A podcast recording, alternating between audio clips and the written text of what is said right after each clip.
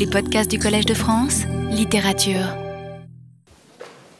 Mesdames, Messieurs, chers amis, euh, d'abord, euh, je voudrais vous dire le, plaisir que j'ai à vous retrouver en ces premiers jours de, de l'année, euh, fidèle au Collège de France, pour cette quatrième année de mon enseignement et pour une série de leçons qui nous conduiront jusqu'au début du mois d'avril.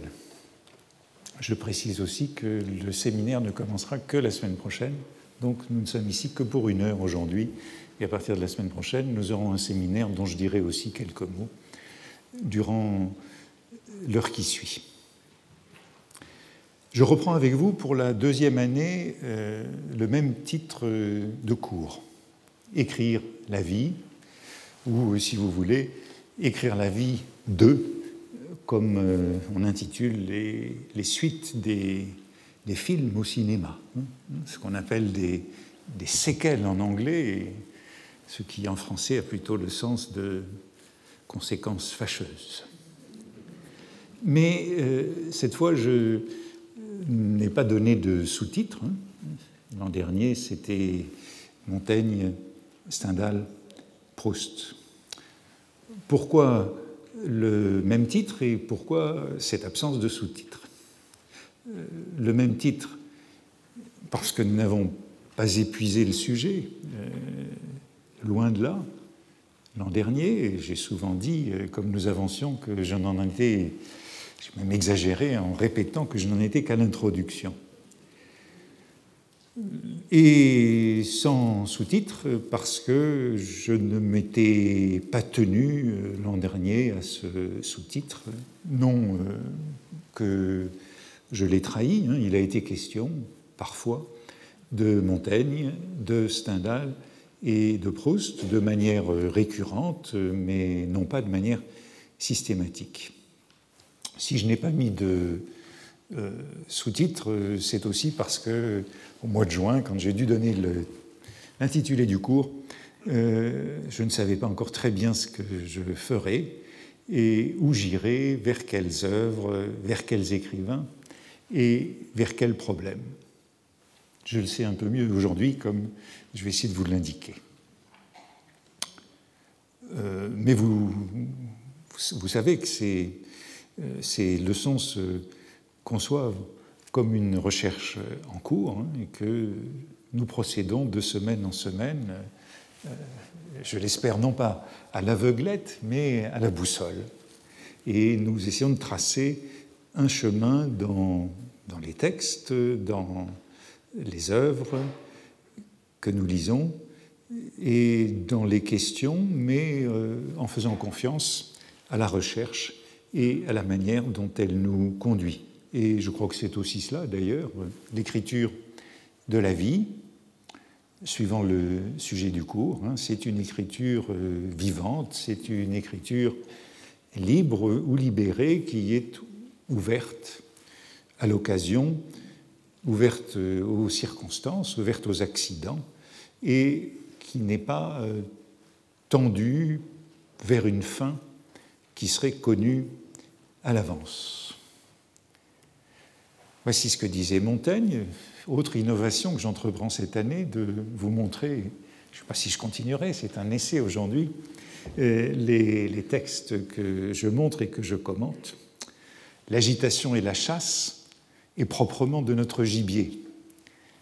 Nous ne sommes pas excusables de la conduire mal et impertinemment, de faillir à la prise, c'est autre chose, car nous sommes nés à quêter la vérité il appartient de la posséder à une plus grande puissance. L'expression est amusante, puisque Montaigne joue évidemment avec l'idée que euh, le gibier, c'est la chasse elle-même. Le gibier de notre gibier, c'est-à-dire de notre ressort, suivant l'expression déjà consacrée qui figure souvent dans les essais, parmi euh, mes intérêts, mais ici, c'est la chasse elle-même qui constitue le gibier. Quant à l'agitation, l'agitation et la chasse est proprement notre gibier. Pour Montaigne, c'est la méditation dans son mouvement, dans sa labilité. Ailleurs, dit-il, et quand serais-je à bout de représenter une continuelle agitation et mutation de mes pensées en quelque nature qu'elles tombent Une autre formule est bien sûr plus connue, mais qui dit la même chose. Qui n'aime la chasse qu'en la prise, il ne lui appartient pas de se mêler à notre école. Le gibier, eh bien, pour nous, euh, en ces lieux, euh, à l'image de Montaigne, je dirais que c'est la chasse elle-même, bien plus que la prise, et que je vous demande d'apprécier les agréments de la promenade qui constituent toute chasse. Mon propre plaisir, ce que je ressens comme de mon gibier, pour m'exprimer comme Montaigne, euh, c'est de pouvoir suivre les pistes qui se présente et comme elle se présente. Et je crois que le privilège de ce lieu, c'est que, euh, eh bien, je n'éprouve pas euh, la responsabilité, puisque nous ne sommes pas à l'université, que vous n'êtes pas des étudiants et qu'il n'y a pas d'examen, eh bien, je n'éprouve pas la responsabilité, le devoir de vous conduire quelque part, à bon port, et de vous fournir des munitions avec lesquelles repartir armé. Mais je viens de citer Montaigne à deux ou trois reprises et vous l'avez pressenti, malgré l'absence de sous-titres cette année, l'auteur des essais euh, sera quand même au centre de nos préoccupations, car je l'ai trop délaissé, plus que Stendhal et Proust l'an dernier. Je dirais aussi qu'il y a une forte actualité de Montaigne, et vous avez pu le remarquer au nombre des éditions qui se multiplient ces derniers temps. C'est donc d'abord dans les essais que nous allons naviguer, chasser, butiner, pour reprendre une autre de ces formules, que nous allons traquer l'écriture de la vie et la vie, la présence de la vie dans l'écriture. Les essais seront notre terrain de chasse privilégié cette année. Aussi, je voudrais aller assez vite à eux, sans tarder, et en priorité, sinon en exclusivité. Commençons toutefois par un très rapide rappel du parcours de notre chasse de l'an dernier, euh, sinon de la prise, du moins des, des, jalons qui ont été posés en chemin, afin de redémarrer sur ces bases. L'an dernier, nous avons eu pour point de départ une certaine doxa, moderne qui consistait dans la condamnation de l'écriture de vie, dans le procès de la littérature personnelle ou intime, dans la dénonciation à la fois de son abus, sorte d'inflation d'écriture de la vie et d'écriture de l'intime, et de son aporie. Toute écriture de vie est illusoire vaine. Puis nous sommes passés par un rebroussement, une correction, une inflexion contemporaine, très contemporaine, et une inflexion qui, à mes yeux, était euh, imprévue au départ, pour rencontrer, si vous voulez, une autre doxa, encore plus, actuelle. Et nous avons assisté à l'apologie, à la réhabilitation de l'écriture de vie, nous avons constaté, constaté son ubiquité dans le monde contemporain, sa forte présence dans toutes les disciplines, sous la forme du récit. Suivant cet euh, adage actuel, pas de bonne vie sans récit de vie, ce que l'on entend de tous côtés l'existence éthique présuppose le récit de vie, la faculté de configurer son existence dans un récit. Je n'y reviendrai pas très longtemps, mais euh, je voudrais résumer cela assez vite pour fixer les idées au début de cette deuxième année. Nous sommes donc entre deux doxas. Une doxa hostile au récit de vie, à l'écriture de la vie, à l'écriture intime, et une doxa qui, au contraire, en fait euh, euh, la prémisse de la bonne vie. Contre la première doxa, la première opinion reçue, hostile au récit de vie, bien sûr, euh, j'ai entendu souvent une objection. La même objection contre cette méfiance initiale à l'endroit de l'écriture de vie. Du temps de l'omniprésence, de la puissance de cette doxa, en gros l'époque de ma jeunesse, certains ou certaines continuaient d'écrire leur vie.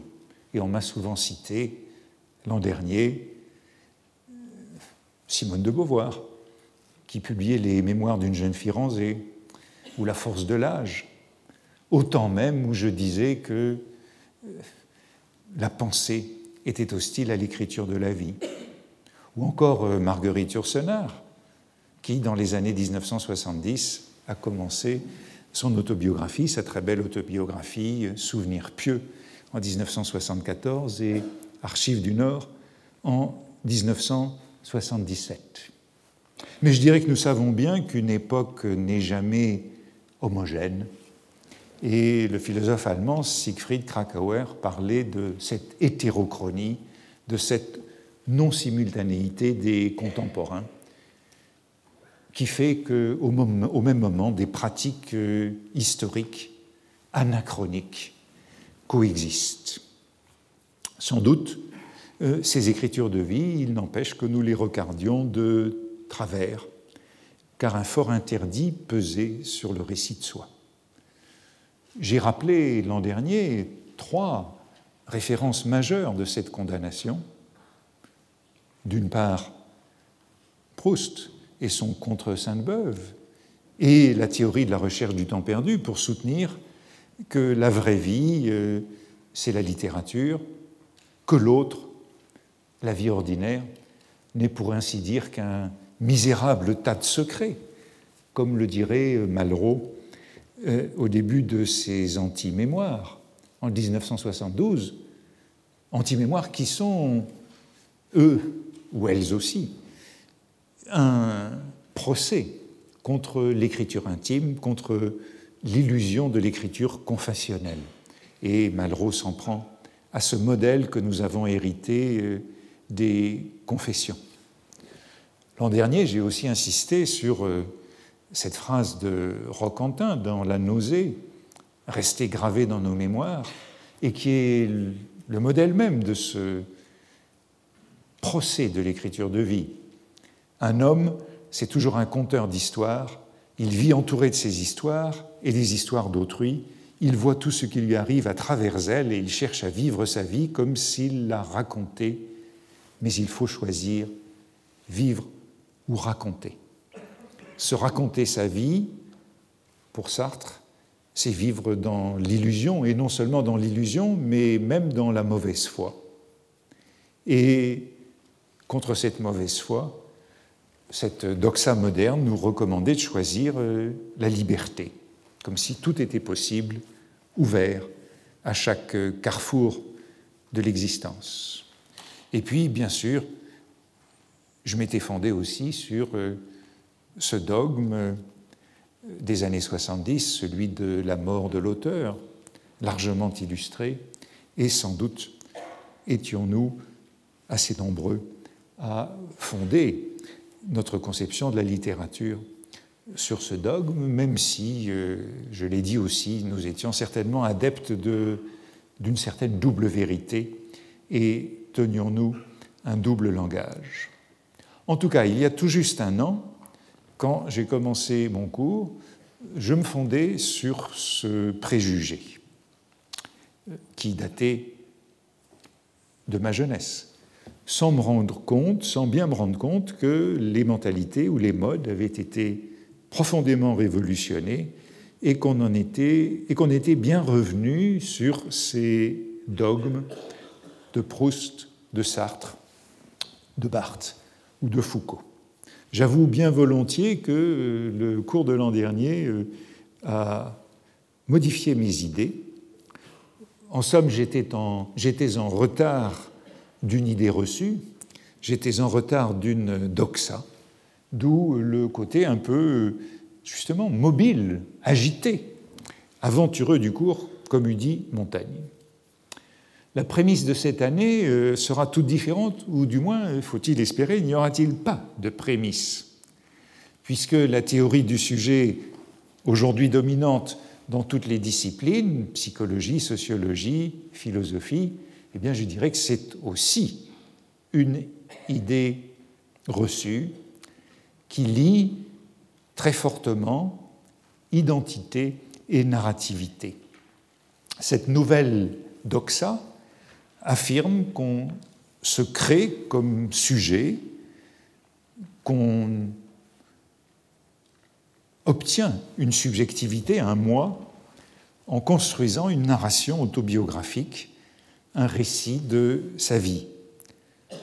Et si pour une raison ou pour une autre ce récit de vie nous fait défaut, eh bien euh, nous vivons mal. Nous sommes malheureux, nous souffrons de troubles divers sans point de vue narratif sur son existence, sans reconstruction mémorielle de sa vie, pas d'expérience morale, pas de bonne vie. Cette théorie du moi narratif, j'ai donné plusieurs références euh, l'an passé, mais on la trouve notamment chez les philosophes moraux-analytiques comme euh, Charles Taylor, auteur des Sources du moi, formation de l'identité moderne, ou Alasdair MacIntyre, auteur de After Virtue, inventeur de l'éthique de la vertu, mais, euh, comme je l'ai dit l'an passé, je crois que son promoteur français le plus éminent a été Paul Ricoeur dans sa grande trilogie Temps et récit, qui nous affirme qu'il n'y a pas d'expérience temporelle hors de la forme narrative, et puis encore davantage dans son livre intitulé Soi-même comme un autre, où cette évidence s'imposait que je reprends avec lui. Voici ce qu'il écrit dans cet ouvrage. Comment un sujet d'action pourrait-il donner à sa propre vie, prise en entier, une qualification éthique si cette vie n'était pas rassemblée et comment le serait-elle si ce n'est précisément en forme de récit. On peut penser qu'il s'agit d'une question rhétorique de sa part. Hein. Hein. Euh, pas d'expérience euh, éthique sans que la vie soit pensée sous forme de récit, mais on peut peut-être aussi penser que cette formulation, à travers une question, euh, désigne le caractère peut-être faiblement démontré de la thèse, qui est un peu un axiome, le récit de soi serait le préalable indispensable de toute vie morale. Seule la reconstruction narrative de notre continuité, de notre unité, nous permettrait de donner un sens à notre moi présent. Une vie bonne, ce serait une vie qui à tout moment aurait une cohérence narrative.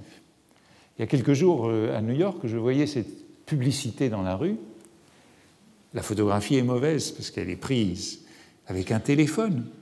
Mais je crois que c'est une retombée, une réclame, une retombée publicitaire remarquable qui nous montre la force, la prégnance de cette doxa contemporaine. C'est une réclame pour un club de gymnastique, Equinox, My Body, My Biography identification euh, du corps et de la biographie.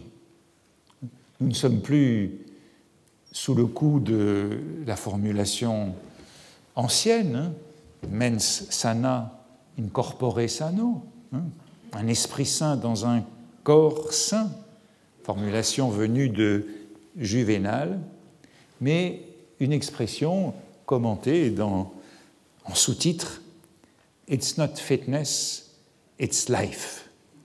Non seulement la forme physique et la condition de la bonne vie, mais entre les deux, il y a bien cette médiation de la biographie, du récit de vie. Une belle réclame pour la doctrine actuelle. Et sur le site de la campagne publicitaire, j'ai trouvé ces mots que je traduis. Soyez inspirés par nos membres extraordinaires et par d'autres qui ont partagé leurs histoires, qui ont who have shared their remarkable stories. C'est une invitation à afficher son histoire, à afficher l'histoire de sa vie, son récit remarquable, et partager votre récit avec les autres qui vous a mené dans ce club de gymnastique. Ainsi, on peut dire que les croyances de ma jeunesse ont été parfaitement renversées et que le récit de soi, qui était condamné au nom de l'illusion, du mensonge, ce qu'on appelle en anglais cette self-deception, si difficile à traduire, de la duperie de soi, eh bien tout cela semble avoir été entièrement reconquis et constitué une sorte de fondement de l'idéologie contemporaine. Comment en est-on arrivé là? Comment cette révolution s'est-elle produite? Ben, C'est ce que nous avons vu l'an dernier. Mais n'oublions pas que cette thèse, aujourd'hui vulgarisée à l'extrême, est aussi un lieu commun contre lequel il est bon de résister, comme contre tous les poncifs. Le récit de vie est-il vraiment indispensable pour vivre bien? Peut-on avoir d'autres notions de soi, de sa vie, que dans et par le récit C'est aussi ce que nous pourrons nous demander à partir de Montaigne. Après que le cours de l'an dernier a été diffusé, euh, comme cela arrive avec retard, sur euh, France Culture à l'automne, j'ai même reçu un message d'un auditeur qui me parlait de la médecine narrative ou des thérapies narratives. Il semble qu'à un moment du cours, euh, l'an dernier, j'ai souligné donc ce lien devenu courant aujourd'hui entre la faculté que quelqu'un a de donner un récit de sa vie et la santé et la bonne vie. Et il semble que j'ai suggéré l'hypothèse d'une thérapie qu'on pourrait fonder sur la narration. Bien sûr, cela existait déjà. Faut qu'on n'imagine jamais que ce qui existe déjà, hein, c'est bien plus difficile, euh, bien plus rare de concevoir ce qui n'existe pas. Et euh, on m'a donc renvoyé parmi les approches psychologiques qu'on qualifie de constructionnistes, celles qui visent à reconstruire la, personnalité, à celle qu'un euh, thérapeute australien a appelée l'approche narrative. Et cette approche narrative consiste dans une conversation entre le thérapeute et le patient afin que le patient redevienne auteur de sa vie. Auteur de sa vie. Voilà ce dont euh, il s'agit. Et le livre dans lequel ce thérapeute, qui s'appelle Michael White, Michael White, définit cette thérapie, est intitulé Reauthoring Lives. Comment reprendre possession de sa vie comme si on en était l'auteur, comme si on avait autorité sur sa vie de ce fait. La métaphore est intéressante, hein, cette idée de authoring life, écrire sa vie comme un auteur, ou encore euh, de self-authoring, être l'auteur de soi-même. Le modèle est évidemment celui du texte, celui de la narrativité, et il s'agit de concevoir sa vie comme life as authoring, concevoir sa vie comme si on l'autorisait en l'écrivant. La conduite humaine est conçue comme un récit et le moi est analogue à cet artefact que suppose tout récit ou que construit tout récit et qui est la figure de son auteur. Il ne s'agit pas de porter de jugement sur de telles thérapies, mais bien de remarquer qu'elles correspondent à euh, la diffusion de cette euh, éthique contemporaine, à son application, à sa transformation. Laissons cela de côté, mais souvenons-nous de ce que disait Montaigne. Les auteurs se communiquent au peuple par quelques marques particulières et étrangères. Moi, le premier, par mon être universel, comme Michel de Montaigne, non comme grammairien ou poète ou jurisconsulte. Il désignait une voix qui était tout le contraire de celle qui nous ferait devenir auteurs de nos vies. Au contraire, Montaigne appelait ici l'auteur, les auteurs se communiquent par quelques marques particulières étrangères, un rôle, une fonction. Et sous l'auteur, à côté de l'auteur, il désignait ce qu'il appelait cet être universel, c'est-à-dire euh, général, authentique, en puissance, non réalisé dans telle ou telle euh, fonction, essentiel. C'est moi, c'est mon essence, dira-t-il ailleurs. Et ce moi, il le situait en effet en dehors de ces récits possibles. Cette idée d'être auteur de sa vie, elle est en somme euh, très loin de la pensée que l'on peut retrouver dans les essais de Montaigne. Bref, après avoir euh, mis en évidence l'an dernier ces trois attitudes représentatives du débat récent sur le sujet, avec l'idée qu'il est pertinent de partir d'une problématique contemporaine, le constat de l'abus, la critique de l'aporie, enfin l'apologie omniprésente du récit de vie, j'avais abordé la question de cette écriture de vie en fonction des changements qu'elle a pu subir au cours des temps, et j'avais terminé les quelques dernières leçons par des considérations historiques sur le passage des vies de l'Antiquité et du Moyen Âge à la biographie moderne sur la transformation des vies exemplaires, des vies qui font autorité, des vies fondées sur la gloire, aux biographies particulières et individuelles. Et c'est un mouvement qui est précisément entamé par la Renaissance. Et c'est celui que Montaigne repérait à l'instant. Les auteurs se communiquent par quelques marques étrangères, les auteurs qui font autorité, moi, par mon être le plus authentique et le plus individuel. Nous avions ainsi esquissé, à la fin de l'an dernier, une perspective euh, diachronique de l'écriture de vie. Et les différences principales entre les vies anciennes et les biographies modernes avaient été signalées. La vie, c'est un genre élevé qui retrace les gestes d'un personnage noble, tandis que la biographie, c'est un genre euh, sécularisé, c'est un genre euh, familier, c'est un genre moyen ou même bas, c'est celui des lettres intimes et c'est celui de l'intimité, notion sur laquelle nous aurons à nous interroger.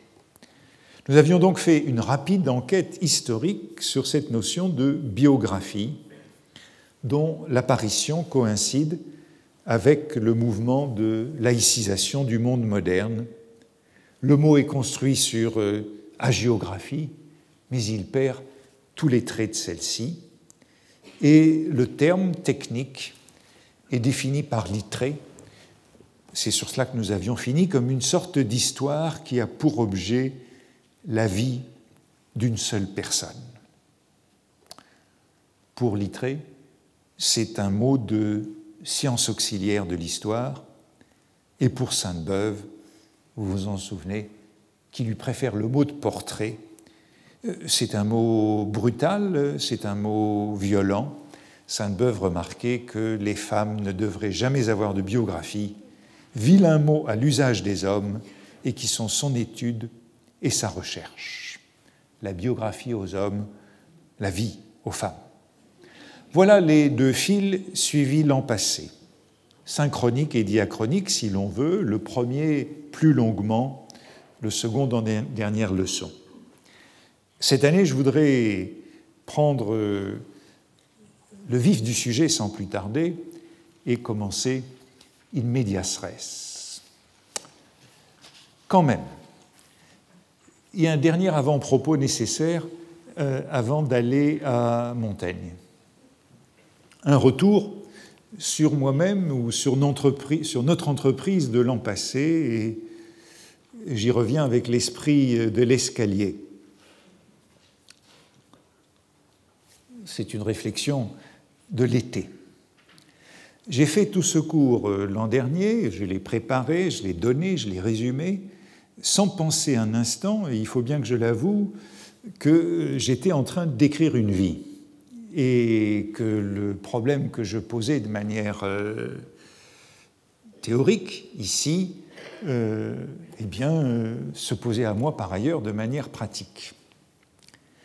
Cette vie a été publiée depuis, durant l'automne, c'est le cas de Bernard Failly.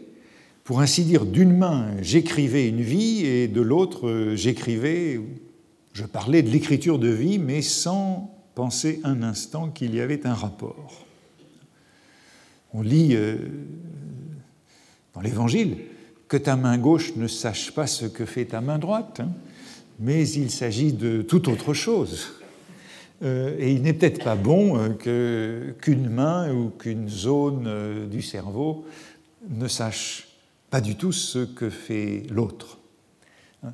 Voilà comment opèrent les ruses de l'inconscient, hein. c'est le cas de dire que je n'étais pas l'auteur de ma vie, hein, euh, au sens euh, de ces thérapies que je décrivais il y a un moment.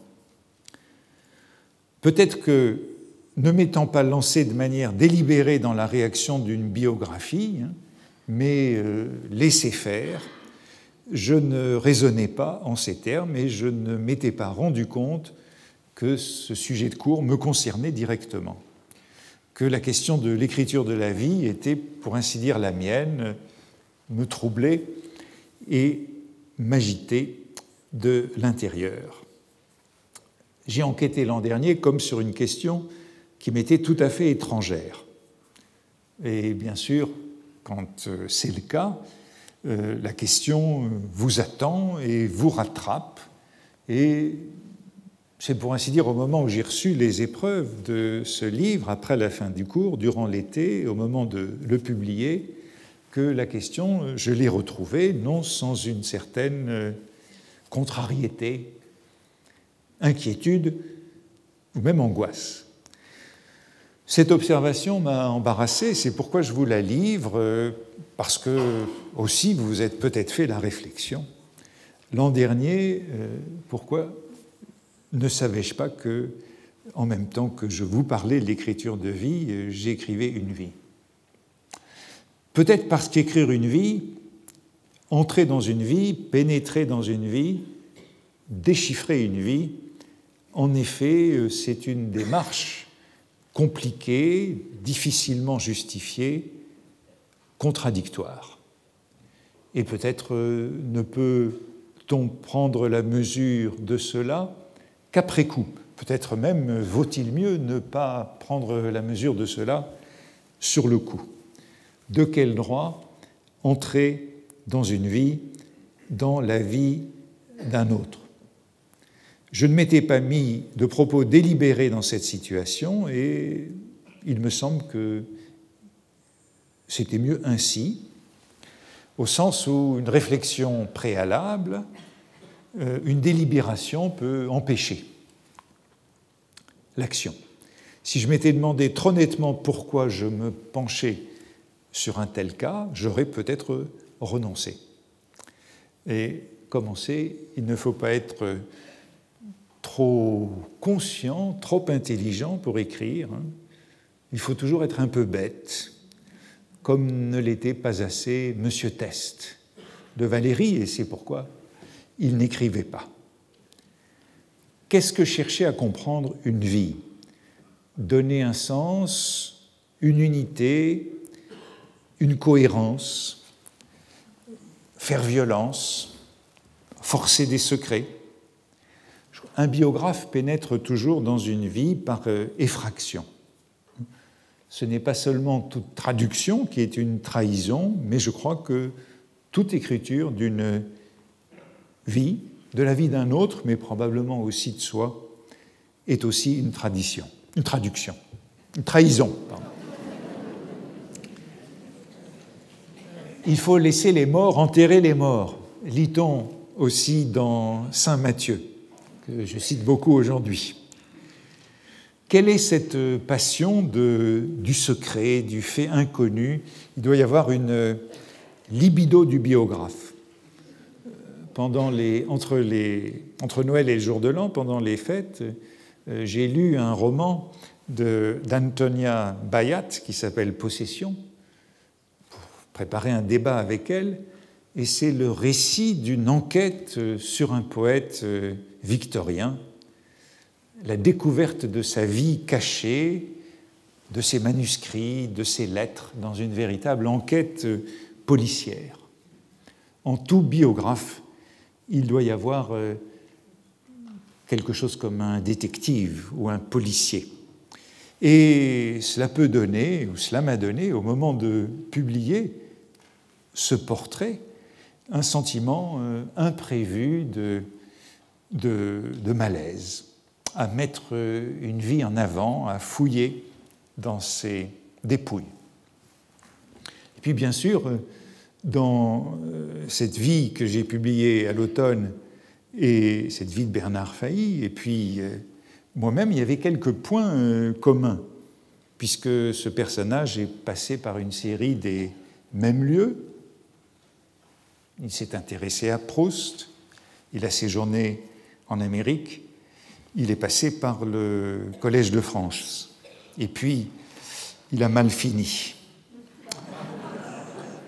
Une biographie, n'est-ce pas toujours autant une biographie de son auteur que de son modèle? C'est d'ici que vient peut-être le trouble, même si euh, la ressemblance entre Bernard Failly et moi s'arrête bien avant qu'il tourne mal, puisqu'il est devenu l'administrateur général de la Bibliothèque nationale sous l'occupation et qu'il a été condamné à la libération. Pourquoi mettre cette vie en avant? Son histoire était en partie connue, mais il me semble qu'il était important d'insister sur ces aspects méconnus, même si je n'ai pas découvert de circonstances atténuantes. En tout cas, l'enquête a pris le pas, je crois que l'enquête prend toujours le pas, et je suppose que tout biographe se pose euh, des questions à un moment ou à un autre sur la légitimité de son entreprise. Et puis, publier une vie, un récit de vie, cela a toujours des conséquences euh, imprévues. Depuis que celle-ci a été publiée, euh, j'ai reçu beaucoup d'informations que j'ignorais, de nouveaux détails. Je crois que c'est le cas quand on travaille sur une histoire relativement contemporaine. il y a encore des témoins qui vous apportent leur contribution. Ce qui fait que ce qui était au départ une curiosité pour un individu rencontré sous des angles divers s'est transformé à l'arrivée en une perplexité sur des choix que malgré toute l'enquête, on ne peut pas expliquer et qui correspondent à la liberté de chacun, justement, d'écrire sa vie. Écrire une vie, c'est toujours aussi un peu écrire sa vie.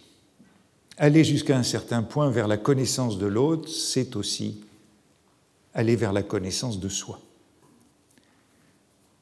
C'est une chasse où la prise, pour revenir à Montaigne, n'est pas toujours celle qu'on attend. Bien, ce retour en arrière sur l'an passé accompli, euh, et non pas se repentir avoué, avoué Montaigne disait aussi euh, que le repentir est inconcevable, euh, qu'il ne touche pas profondément les choses qui sont en soi. Je ne prolongerai pas votre attente et je voudrais aller sans autre préparation aussitôt vers Montaigne. Autrement dit, je laisse de côté pour la suite, pour le moment, la suite d'une introduction historique possible et euh, je vais vers cette euh, rupture moderne des vies exemplaires, des vies des hommes illustres, vers les vies particulières, les vies basses et sans lustre, mais tout aussi dignes que les grandes vies à imiter. Je vais vers ces vies minuscules, telles celles que Montaigne mettait en scène dans les essais. C'est chez lui que je voudrais enquêter sur l'écriture de la vie, celle des autres et la sienne. Et je voudrais commencer par m'intéresser aux épisodes, aux moments de vie fugitifs dans les essais. Car l'écriture des essais n'est pas, loin de là, écriture de la vie, et elle est encore moins récit de vie. Les moments de vie, ce sont des épiphanies accidentelles, ce sont des incidents ce sont des parenthèses. On trouve parfois un mini récit de vie. Mais dans tous les cas, ces incidents, ces épiphanies, ces mini-récits ont, ou du moins semblent avoir, d'autres finalités, d'autres justifications. Témoin, ce premier moment des plus personnels que j'ai choisi un peu par accident. Ce moment qui est personnel, du moins à nos yeux modernes, que je prends dans le chapitre de l'affection des pères aux enfants. Cette remarque personnelle que nous considérons comme intime, parmi un commentaire portant sur l'éducation libérale que recommande Montaigne. Je le lis. J'accuse toute violence en l'éducation d'une âme tendre qu'on dresse pour l'honneur et la liberté. Il y a je ne sais quoi de servile en la rigueur et en la contrainte. Et tiens que ce qui ne se peut faire par la raison et par prudence et adresse ne se fait jamais par la force. On m'a ainsi élevé. Ils disent Qu'en tout mon premier âge, je n'ai tâté des verges qu'à deux coups, et bien mollement. J'ai dû l'appareil aux enfants que j'ai eus. Ils meurent tous en nourrice. Mais Léonore, une seule fille qui est échappée à cette infortune, a atteint six ans et plus sans qu'on ait employé à sa conduite et pour le châtiment de ses fautes puériles l'indulgence de sa mère s'y appliquant aisément autre chose que parole et bien douce voici que dans une incidente, Montaigne nous rappelle ainsi la mort de ses enfants. Ils meurent tous en nourrice, mais Léonore, une seule fille qui est échappée à cette infortune. Est-ce euh, la distance qu'il exprime relativement à cette expérience, euh, l'indifférence ou euh, une pudeur de sentiment face à l'intimité de l'expérience? Montaigne évoque très rarement des incidents de cette nature dans sa vie, à une seule autre reprise, dans un des premiers chapitres des Essais, Montaigne, dans un ajout, évoque ses enfants morts tout jeunes. Et j'en ai perdu, dit-il, mais en nourrice deux ou trois, sinon sans regret, au moins sans fâcherie. Sinon sans regret, au moins sans fâcherie. Si n'est-il guère accident qui touche plus au vif les hommes Assurément, il y a là quelque chose d'intime, la perte de ses enfants, et Montaigne reconnaît ainsi ailleurs que c'est un accident des plus essentiels. Mais quand il l'évoque, c'est toujours, ou en tout cas à ces deux reprises, dans une parenthèse, ainsi que dans la seule autre occurrence où il mentionne sa fille, ma fille, c'est tout ce que j'ai d'enfant. Et on peut, on, peut, constater de cette manière que ce qui est au fond l'un des, traits les plus intimes à travers ces trois évocations qu'on trouve dans les essais, la frustration de ces espérances paternelles. Voyez la fin de la citation qui est agrandie. J'eusse été beaucoup plus religieux encore en cela envers des mâles moins né à servir et de conditions plus libres. Voilà donc ce qui m'arrêtera d'abord. Ces ébauches d'expériences existentielles, toujours fugitives dans les essais. Puis, nous observerons les rapports de l'écriture de vie et de l'écriture du moi, l'émergence de la subjectivité moderne qu'on repère parfois dans les essais, comme dans cette euh, addition du chapitre de l'exercitation. Il y a plusieurs années que je n'ai que moi pour viser à mes pensées, que je ne contrôle et étudie que moi, et si j'étudie autre chose, c'est pour soudain le coucher sur moi ou en moi pour mieux dire. Ce ne sont mes gestes que j'écris, c'est moi, c'est mon essence. Inflation du moi, dans un passage comme celui-ci, non pas encore le moi au sens moderne, mais moi répété, récurrent, comme dans la phrase bien connue du chapitre de l'amitié, parce que c'était lui, parce que c'était moi, à propos de la Boétie. Je ne dis pas, je ne promets pas que nous en resterons toujours à Montaigne, mais c'est du moins avec lui que nous commencerons, et dans ces deux directions, les petites expériences intimes et la construction de la subjectivité. Et abordons tout de suite les essais du point de vue de la rupture qu'ils accomplissent avec le genre des vies, des grandes vies, les vies des hommes illustres. Le début classique et bien connu du chapitre du repentir. Les autres forment l'homme, je le récite et on représente un particulier bien mal formé, et lequel, si j'avais à façonner de nouveau, je ferais vraiment bien autre qu'il n'est. Mais oui, c'est fait. Or, les traits de ma peinture ne fourvoient point, quoiqu'ils se changent et se diversifient. C'est le début du chapitre du repentir, presque le début du livre 2 des essais, du livre 3 des essais, pardon, donc de la deuxième publication. Et c'est une réflexion, après coup, sur le livre déjà écrit. C'est un constat.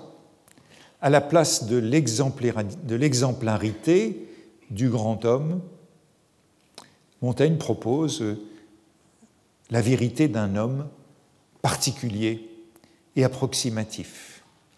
Bien sûr, il faudrait s'interroger ici sur le sens de ce mot réciter. Je récite un homme. Ce réciter nous renvoie-t-il au récit de soi, auquel nous avons attaché tant d'importance l'an dernier, ou bien pour Montaigne, réciter, est-ce seulement rapporter Rapporter les paroles, relater les faits et gestes. Quand Montaigne parle de réciter, y a-t-il une idée de narration? Cela n'est pas sûr du tout de liaison des événements dans un récit Probablement pas. Réciter pour Montaigne, ce pourrait être tout aussi bien dresser une liste, énumérer des événements discontinus. Ainsi, dans l'un des moments que nous allons étudier, dans l'une des prochaines semaines, puisque c'est l'un des moments euh, tout à fait rare et tout à fait privilégié, débauche de récits de vie dans les essais. C'est à la fin du chapitre de la physionomie, Montaigne écrit Mais ces deux expériences valent à l'aventure que je les récite particulièrement. Récit de deux expériences de vie. Ici, il s'agit probablement en effet de raconter une expérience, mais c'est un cas tout à fait rare. Quant à la question qui est posée par ce début du chapitre du repentir, c'est aussi celle de la vérité, de la sincérité. Les traits de ma peinture ne fourvoient point ou ne se fourvoient point. Question de la sincérité à laquelle Montaigne n'échappe pas, cherchant à avancer les preuves des siennes. Comment se fait-il? Pourquoi est-il sincère quand il parle? Et au fond, il ne trouvera jamais d'autre preuve de sa sincérité que la radicalité de cette sincérité, son caractère euh, inflexible. Ce Montaigne qui est toujours euh, mobile, eh bien, il y a chez lui quelque chose d'inflexible qui est la sincérité. Ce passage continue par ces mots il messier à tout autre de se faire connaître qu'à celui qui a de quoi se faire imiter et duquel la vie et les opinions peuvent servir de patron. Je ne dresse pas ici une statue à planter au carrefour d'une ville ou dans une église ou place publique. Il s'agira donc dans les essais de l'homme réel, non de l'homme glorieux. Non pas l'homme public, mais l'homme privé, avec son caractère particulier, ses idiosyncrasies, ses contradictions, ses tics. C'est tout cela qui intéresse Montaigne chez les autres comme chez lui-même. Les vies elles-mêmes, les grandes vies sont détournées, les vies que Montaigne lit chez Plutarque ou chez Quinte Curse, elles sont détournées pour s'y attacher aux petits détails, pour révéler l'individu sous l'armure du héros et du grand homme.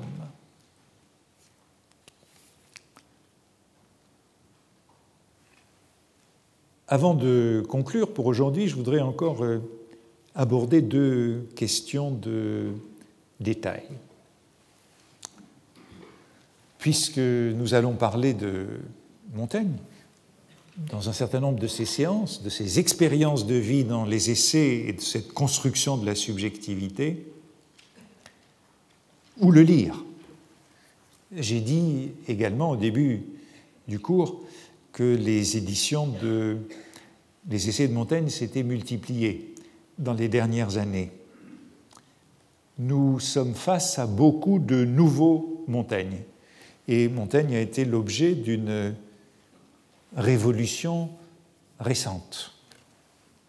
On peut dire d'une certaine façon, euh, comme je le rappelais il y a un moment, que nous sommes passés d'une doxa moderne à une autre doxa, qui est celle du XXIe siècle, pour ainsi dire. Pendant tout le XXe siècle, nous avons lu Montaigne dans ce qu'on appelle l'exemplaire de Bordeaux, c'est-à-dire l'édition des essais de 1588, dans laquelle on trouvait les additions marginales de Montaigne, édition euh, qui, a, qui, a, été procurée au début du XXe siècle et qui était l'édition de référence. Et puis, au cours des dernières années,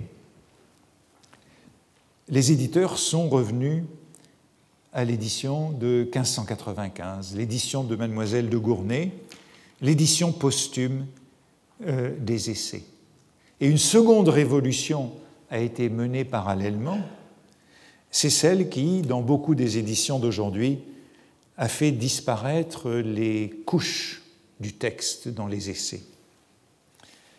Quand j'étais étudiant, il était impensable de ne pas lire Montaigne dans une édition qui distinguait les couches A, B et C des essais, 1580, 1588, et puis les éditions, les additions de 1588 à 1592.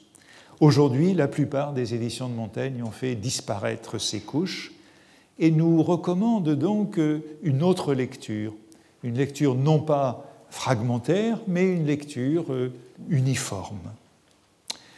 C'est un autre texte qui est disponible depuis une quinzaine d'années, ayant penché à la fois pour l'édition posthume de 1595 de Marie de Gournay et pour la suppression des couches. Le Montaigne du XXIe siècle n'est en somme plus celui du XXe siècle. Si vous allez vers l'édition de la Pochothèque, donnée par Jean Séard en 2001, la nouvelle édition de la Pléiade, donnée par euh, Jean Balsamo, euh, Michel Magnin et Catherine Magnin-Simonin en 2008, le choix est celui-là. On vient de publier une édition dans la collection Folio en 2009, cet automne, euh, celle-ci est la seule des éditions récentes qui ait choisi l'exemplaire de Bordeaux et qui distingue encore les couches. Et puis, bien sûr, au printemps dernier, a été publiée une édition de Montaigne dans la collection Quarto en français moderne. Une édition euh, euh, qui, semble-t-il, a eu beaucoup de succès et fait relire Montaigne. Vous avez donc le choix pour lire Montaigne de beaucoup d'éditions faites dans les dernières années et qui, dans leur ensemble, nous présentent un nouveau Montaigne, un nouveau Montaigne beaucoup plus narratif, en effet.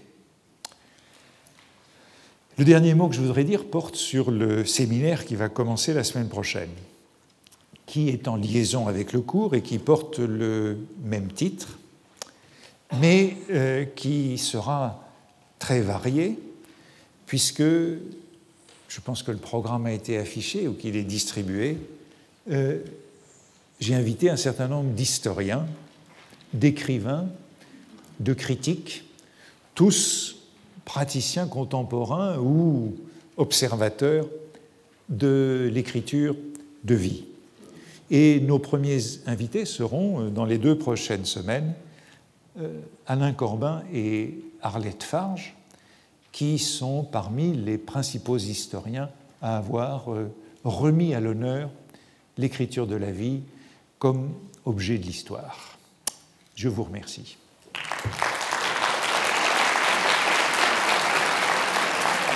Retrouvez tous les podcasts du Collège de France sur www.collège-de-france.fr.